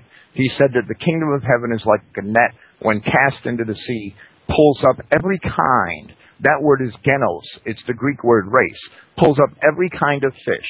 And the good kind, singular, is put into vessels and stored away in a safe place. And the bad kind is cast into the lake of fire, meaning that it doesn't, it, it, when those people live this life, that's all they have. They don't have that spirit that God bestowed upon Adam, who was the first man of the what I would call the white race. Well, what I would have okay. to call the white race. Okay, the, okay. the white race as we know it today. You either have that spirit or you don't. There's that there's a paper on my website called Broken Cisterns that pulls up all the scripture that explains that a bastard is is considered a broken cistern, and even in the New Testament, clouds without water or vessels that could hold no water. Water representing the spirit and the vessel representing the body. That's in Peter and in Jude. And it's also in Jeremiah. And, and that's that. As Paul says, in a good man's house there are vessels of clay and vessels of gold and vessels of silver. But and, I, I understand though where, uh, where Tony's coming from. You know, the New Testament does emphatically state Paul is big on this that you know we, we have righteousness by faith. It's not something that we endemically well, have. Well, right, but who has righteousness by faith? The sheep that he came for have righteousness by faith. That could, doesn't could I mean. interject, could I interject one more thing? That the, the, could I interject one more thing? Then I'll then I'll stop. Then I'll just let you guys keep talking. Well, the prob- I have two problems with this. It, uh, what one is is that I mean I don't think people want to be lost. You know I don't think people want to cease to exist and not exist forever. Is that this theology is saying that children, um, certain children, um, they they have this finite life and that's it. Um, and I don't see how they're culpable. And given that they're not culpable, I don't see how God is just. That's number one. Secondly, it seems like you're saying that that the capacity to have the Spirit of God is genetic based. In other words, the white race, they can have the Spirit of God, the black race, they can't. Which, which okay, yeah, it's the Spirit of God that's doing it, but when you drill down further, it, it, it's the DNA that um, qualifies whether or not you can have the Spirit of God in the first place. And if the DNA qualifies it, you know, and I can't help what DNA I've got, well, maybe I lucked out. I, I lucked out. He didn't luck out. That's too bad for him. I well, well, it's God. not a matter of lucking out. It's a matter of your ancestors' obedience to the Word of God. Yeah, I know, but the, but again, what? But if God is the one who chose this realm of creation that has the characteristic of having children, right? The the child didn't make the choice, but he he he is uh, a beneficiary of the parent's choice. Well, what what justice is there in that? And God is the one who decided that that's the way it would work. What It- it- justice I- I- is there in us going into the jungles of Africa and taking these people, or the jungles of South America, or, or the, the mountains of the Himalayas, and taking these strange people into our nations and trying to make them like us? What justice well, well, is there in that? because uh, it, it, it's unjust. So because I'm unjust, that, that it's okay for God to be unjust, or is what what's your argument? Because that it's really just, and so God is really just as well, or is your argument that because we did those things that we were unjust, and it's okay for God then to be unjust? What is your reasoning there? In saying Yeah, that? I, I have to agree with Tony. do you consider Anyway, I, I got to drop. That- I, that's- I'll let you guys your, go. Your, Okay, thanks, your Tony. view of justice is not God's. Man's view of what's just and unjust is not the view that God has of what's just and unjust. That's just the way it is, and and we have to understand.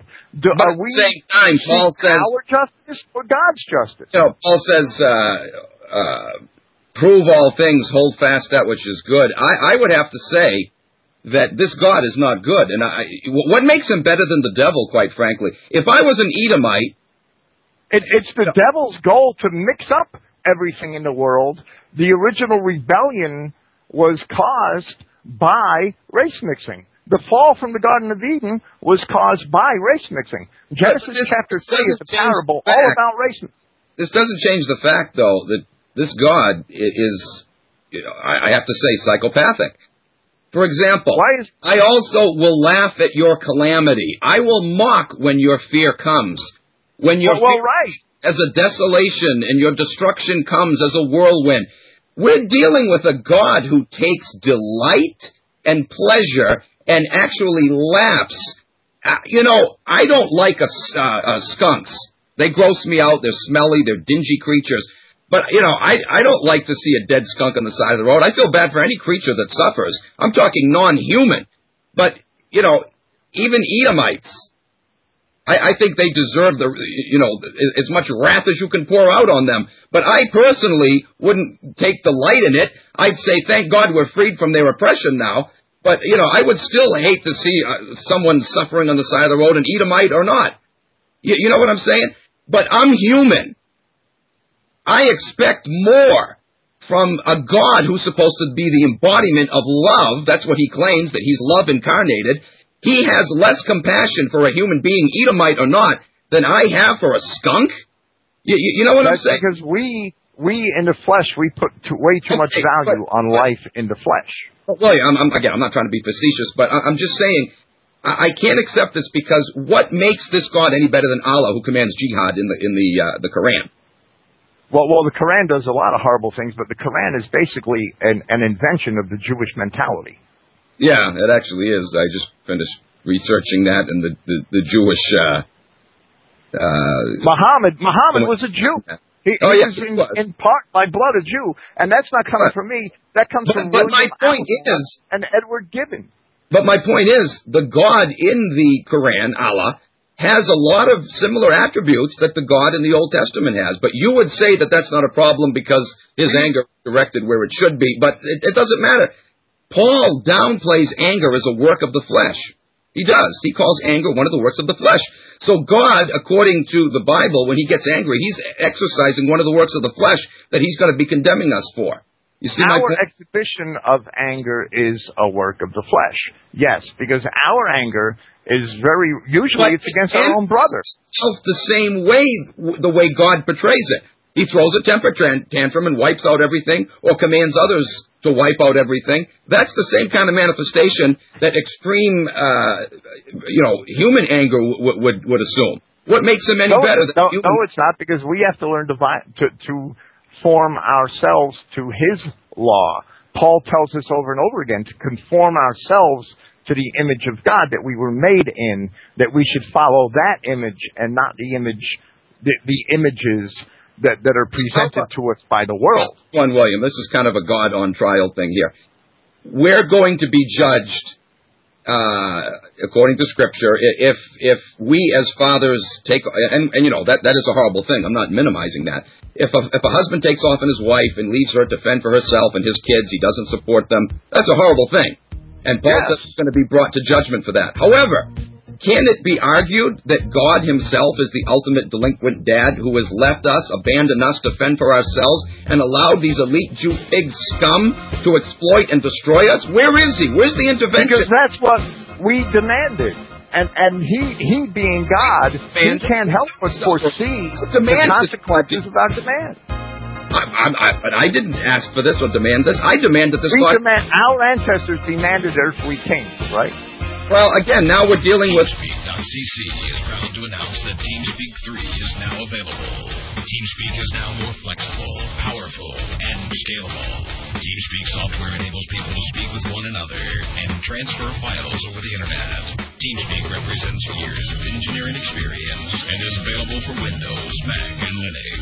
TeamSpeak.cc has the best integrated solutions for online gamers, virtual worlds, social networks, education, and any environment where up to thousands of users require crystal clear voice communications.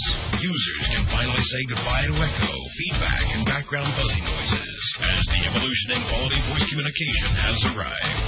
Go to teamspeak.cc to find out more. Servers now available and starting at just $2 a month. Remember, that website is teamspeak.cc, your total voice over IP solutions provider. Teamspeak.cc. Hi, folks. This is Charlie Giuliani here from the Truth Hertz Show.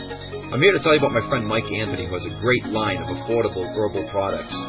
His products cover every known ailment under the sun. My personal favorite is Rapid Heal. Not only will it rapidly heal any injury you might be suffering from, internal or external, but it also serves as a great painkiller. He's also got a formula called System Toner, which can help you maintain your health on a daily basis, enabling your organs to function properly and provide many nutrients that aren't readily available in the average diet today. He's got what's called Dragon Juice that gives you energy healthfully, naturally. He's got another blend called Infection Killer, Cancer Blaster, you name it, it goes on and on. He's also got Herbal Teas, an arthritis formula. So give them a call today, folks, at 845 231 1094. Again, that's 845 231 1094, and tell them I sent you. Heirloom Organics non-hybrid seeds are the long-term survival food solution. Heirloom Organics is the largest provider of 100% non-hybrid seeds prepared for long-term storage. Starting at just $99, the complete survival seed vault contains a one-year food garden for two people. The family, homestead, and farm packs provide for up to 12 people. Go to getseedsnow.com. Learn how you can protect your family and community by providing everlasting food supply from your own non-hybrid seeds at getseedsnow.com or call 877-980-SEED. Remember, getseedsnow.com or call 877-980-SEED. Remember, getseedsnow.com. To see our extensive line of specialty seed packs, which include kitchen herbs, medicinal herbs, herbal tea, fruit, tomato, chili peppers, and many others, go to getseedsnow.com or call 877-980-SEED. Remember, getseedsnow.com.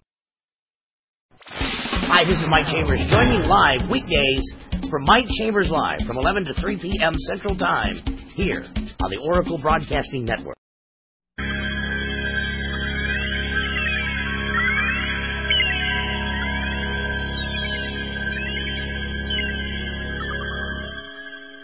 I've just closed my eyes again. All right, everybody, welcome back. Once again, uh, you know, I'm trying to cram as much as I can into two hours, and you just can't do it. There's so many other questions. Uh, you know, I, this this discussion has helped me to gain a better understanding of where you know Christian identity is coming from, and and, and that's been good. But there's so many other problems. It's not just the character of God and the way it's portrayed with this dichotomy of love you one minute, kill you the next, but it's also problems innately within the text that I have. Uh, you know, contradictions uh, in gospel accounts, numerous, numerous contradictions. I don't know if you're aware of these or not, uh, uh, William, but you know, these are some other reasons why I, I just can't accept the book anymore. Well, It- well it- I'm a translator of the New Testament, right? yeah, I heard you actually have your own I version. read Greek. Yes, and I read. Yeah, I, I read Greek myself, and these problems are there. You know, whether you're going to the Greek or not. Um, contradictions, you know, it, it, just major ones in some cases. Well, well, I don't find all that many contradictions, right? And and most of the contradictions are in our understanding and, Well, and not observing yeah. close enough the context. That's And- what I used to. context, the audience, and the time. That's Well, what I we used have to to- think. I used to think it was a matter of our lack of understanding, but now, I- you know, now having looked into it much more carefully than ever before, it, it, it, there's so many problems. Collectively, you look back at the whole mess, and you know, I, I just, I, I can't, I just can't accept it anymore. Well, well, I, I, I see it as one. Once you understand who all the people are in the world today, and and where they came from, and and the his, the full historical context, I see the Bible as a very coherent book with a couple of exceptions that are really interpolations into the book. The Book of Esther, you can I was just going to say the Book of Esther. Yeah, exactly. Yeah, the Book of Esther is a romantic novel, and and it it it, it was loved by the people of Judea because it gave them um, their own delivery from their captivity. And, and it's a romantic novel, which was probably written in the second century BC. I could talk at great length about the Persian history fr- from the time of, of Cyrus down to say Yeah, the time of um, the, the time of Darius Nothus, Darius the Bastard, and, and and we don't find the events in Esther anywhere in Persian history. They cannot exist in Persian history. You know, actually, I'm glad I brought that up because, uh, or that you brought that up, Esther, because I wanted to ask you really quick. Oh, and I had a there's a caller waiting. I said I was going to give him a moment or so, but if you look at the story of uh, Joseph, Now, according to your understanding, Joseph is of the, the, the, the correct seed line of Jacob. But Joseph, if you read the story in, uh, you know, uh, what is it, Genesis 47, 48, Joseph was an elite Jew pig. He raped Egypt. Well, no, I mean he did. He did the same he thing. Preserved Egypt. He preserved Egypt. Well, but if you He read it, it says that the Egyptians were starving, and but his fellow Jews that he brought, or or you know Jacobites, whatever you want to call them, that he brought to, to Egypt were flourishing. They were flourishing, but everybody else was starving. Where where was Egypt starving? Egypt was starving in the famine, and Egypt in the delta wasn't really they weren't Egyptians. The people in the delta in Joseph's time were the Hyksos invaders, and Joseph used the famine to drive them out of the delta by trading them food for the land that they had taken two centuries before, This would or, or a century before. wouldn't it? This would have preceded the Hyksos. Well, it depends on what time frame you're you're fitting No, in. no, I believe that the expulsion of the Hyksos is at the time of Joseph. You, you see, Joseph is um 18th dynasty. The Exodus was the 18th dynasty under Tutmosis. It wasn't in the 19th dynasty as the Jews tried to place it under Ramses. That's just not right. Even the testimony of Josephus, the, the Judean historian, explains in his Against Apion that the, the Exodus happened in the time of Tutmosis. That's the 18th dynasty. The Hyksos came in, in at the end of the 17th dynasty, and the first Egyptian king who, who moved to pu- to push them out was Kamose. Okay? And, Yeah, and I, I know what you're saying. I, I've seen some pretty convincing arguments, though, to place it later at the time of the Exodus. But in any case, I did promise this guy we were going to have him on. Let me just go quick to this caller. I, th- there's a couple others waiting in the queue. Sorry, we're just not going to be able to have time to get to you. In fact, I technically didn't want to have callers, uh, you know, for this reason because there's just such a short amount of time. I'll have to get you back on though because there's a lot of other questions I wanted to uh, run by you. Anyway, um, let's go to. Uh, well, I didn't get his first name, but uh, go ahead, caller. You're on the air. Yes, great, uh, good afternoon. Uh, good morning. I'm a Native American, and I found that this gentleman's logic uh, completely flawed. It's what is used and has been used to decimate populations around the planet. What he said about whites being the purveyors of technology and growth, that's a lie because it took Africans and Indians, Native Americans, and Asians to show you exactly how to survive in the lands that you raided and raped. So based on that and based on your very Bible and your own Christianity, that's how Jews are kept in power because they know you're foolish enough to believe in the delusions that you, you put out there in your very books. Yes, you even said, and you contradicted, that the white race is new and that all other races were here first. You show by your own words how your people have raided the planet, and so your so-called God basically justifies the murder of people who were here before you, thriving and living happily until you raid them and raided their countries. So you explain Well, that William, I have your delusions and your flawed logic that make no sense. If it was not for Africans who taught Greeks, who taught Romans, your Germans, your Brits, your all types of whites that you call white would be living in caves. So you do that and follow the logic. And by the way, your very Genesis says that life began in blackest of Africa. And so your tribes coming out of Egypt, where, by the way, Jesus went back to when he was a child, hitting, hiding among Egyptians for various reasons and learning from them, you have flawed logic. You need to go back to your Bible and go back to the professors or wherever you came from and tell them you got a bunch of lies. We're sick of hearing it. We're sick of hearing it from Jews, from the Catholics, from everywhere else. It's Yeah, I- I have to- used to decimate the planet. I have to agree. Great, great points, William. I have to agree that you know what you're advocating here definitely reeks of racial supremacism, and now you've even got God labeled as a racial supremacist. Quite frankly, I want nothing to do with such a God and such a philosophy. I, I, I Well, think well, is God not the author of race? it's Judaism, but under a different guise. Is God not the author of race? Well, if he is, then I, I hold Native him. American, I would expect him to have his views because he's a Native American. And, and he would want to get rid of all the white people, wouldn't he? It's natural for us to be racist, isn't it? Look, he didn't I, single I, me out. He singled out the entire white race. Let me just he say singled I, the I can't stand uh, what the Jews are doing to the to, you know to the white European races. It's disgusting. But I'm not for the exaltation of the white race at the expense of everybody else either. But it seems to me that that's kind of what you're hinting at. Uh, uh, you know, am I correct? Well, well, that's God, God supremacy. We're Okay, not told, so told why did to God be accepting people. Why did God, in His infinite wisdom, uh, William, why did He create these other races in the first place? Then, if they're so evil, and we should basically wipe we, them out. We don't have a record that He created these other races. We don't have that record. Well, I, I would have to hold him pretty. It seems to me that these other races, all we know from the Bible William, is that there were other races here before us.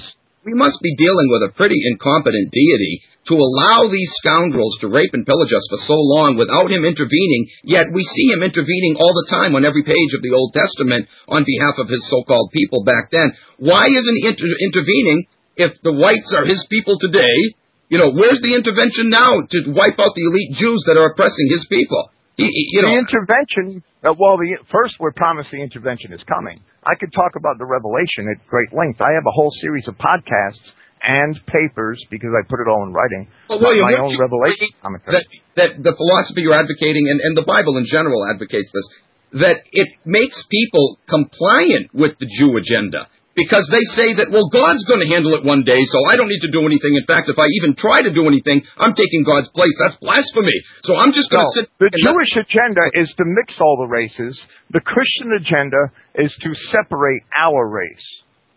Yeah, and, and that's your interpretation. I honestly can't agree with it, but I, you know, I, at least now I know where you're coming from.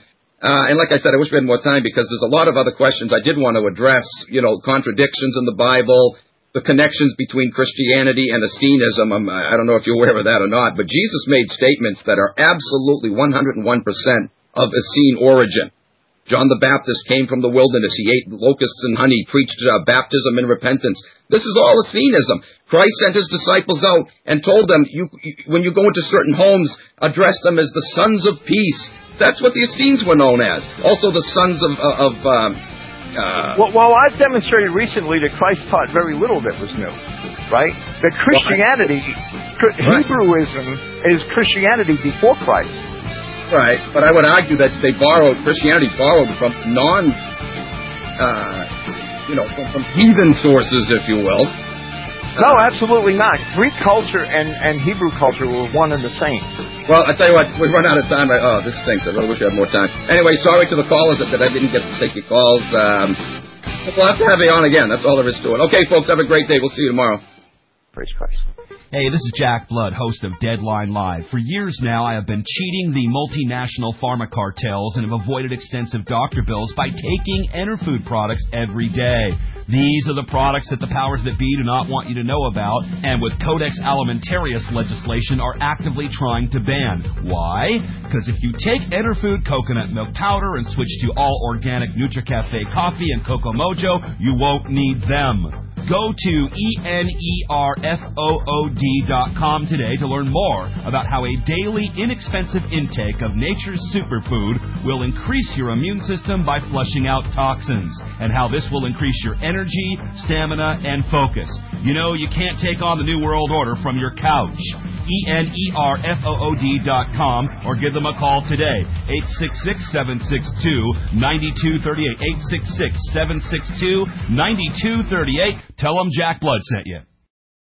At hempusa.org, we offer chemical free products to people around the world, detoxifying, self healing, while rebuilding the immune system. We urge our listeners to please consider our largest selling product, Microplant Powder. Our microplant powder is rich in silica and probiotics to help rebuild the immune system and to create a healthy stomach flora. Microplant powder is excellent for daily intake and is perfect to add to your storage shelter. We urge our listeners to please visit us at hempusa.org. And remember, all of our products are chemical free and healthy to eat. We constantly strive to give you the best service, highest quality, and rapid shipping anywhere. And we offer free shipping on orders over $95 in the U.S.